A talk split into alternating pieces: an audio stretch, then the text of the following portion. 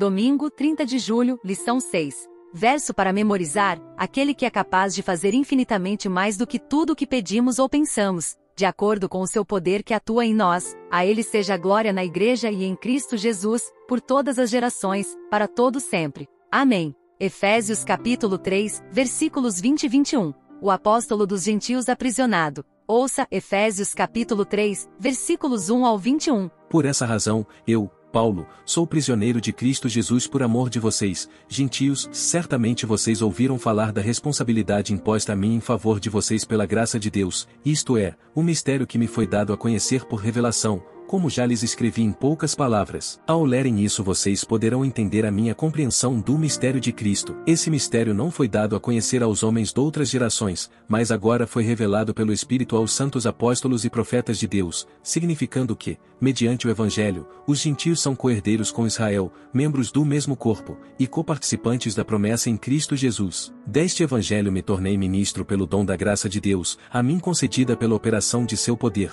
Embora eu seja o menor dos menores maiores de todos os santos, foi-me concedida esta graça de anunciar aos gentios as insondáveis riquezas de Cristo e esclarecer a todos a administração deste mistério que, durante as épocas passadas, foi mantido oculto em Deus, que criou todas as coisas. A intenção dessa graça era que agora, mediante a Igreja, a multiforme sabedoria de Deus se tornasse conhecida dos poderes e autoridades nas regiões celestiais, de acordo com o seu eterno plano que ele realizou em Cristo Jesus, nosso Senhor, por intermédio de quem temos livre acesso a Deus em confiança, pela fé nele. Portanto, peço-lhes que não desanimem por causa das minhas tribulações em seu favor, pois elas são uma glória para vocês. Por essa razão, ajoelho-me diante do Pai, do qual recebe o nome toda a família nos céus e na terra. Oro para que, com as suas gloriosas riquezas, ele os fortaleça no íntimo do seu ser com poder, por meio do seu Espírito, para que Cristo habite no coração de vocês mediante a fé, e oro para que, estando arraigados e alicerçados em amor, vocês possam, juntamente com todos os santos, compreender a largura, o comprimento, a altura e a profundidade,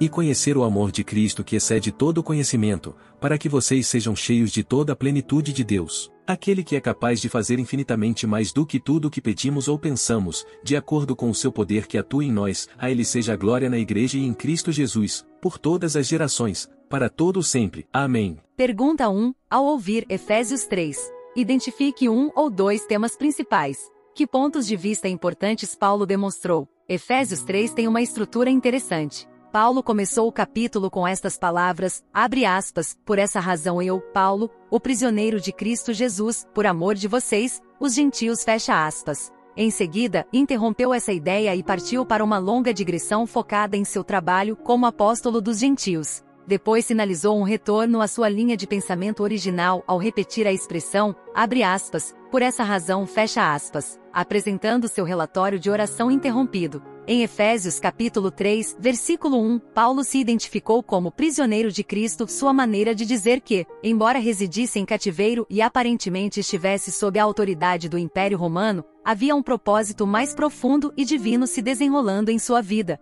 Ele não era prisioneiro de Roma, mas prisioneiro de Cristo Jesus. Conforme está escrito em Efésios capítulo 4, versículo 1, a menção de Paulo às suas tribulações e a referência posterior às suas cadeias, conforme está escrito em Efésios capítulo 6, versículo 20, sugerem que ele não estava em prisão domiciliar relativamente confortável, conforme está escrito em Atos capítulo 28, versículo 16, mas na prisão. Estar preso no primeiro século e em um calabouço romano era desafiador. As prisões romanas não tinham instalações sanitárias e refeições regulares. O império tinha pouca necessidade de prisões, já que o encarceramento não era o meio de punição. As pessoas ficavam presas apenas enquanto aguardavam julgamento ou execução. Os prisioneiros deviam se manter ou depender de parentes e amigos para conseguir alimentos e suprir outras necessidades. As preocupações de Paulo talvez se concentrassem no impacto emocional de sua prisão sobre os crentes, uma vez que ser prisioneiro era uma desgraça social extrema no contexto de uma cultura de honra-vergonha.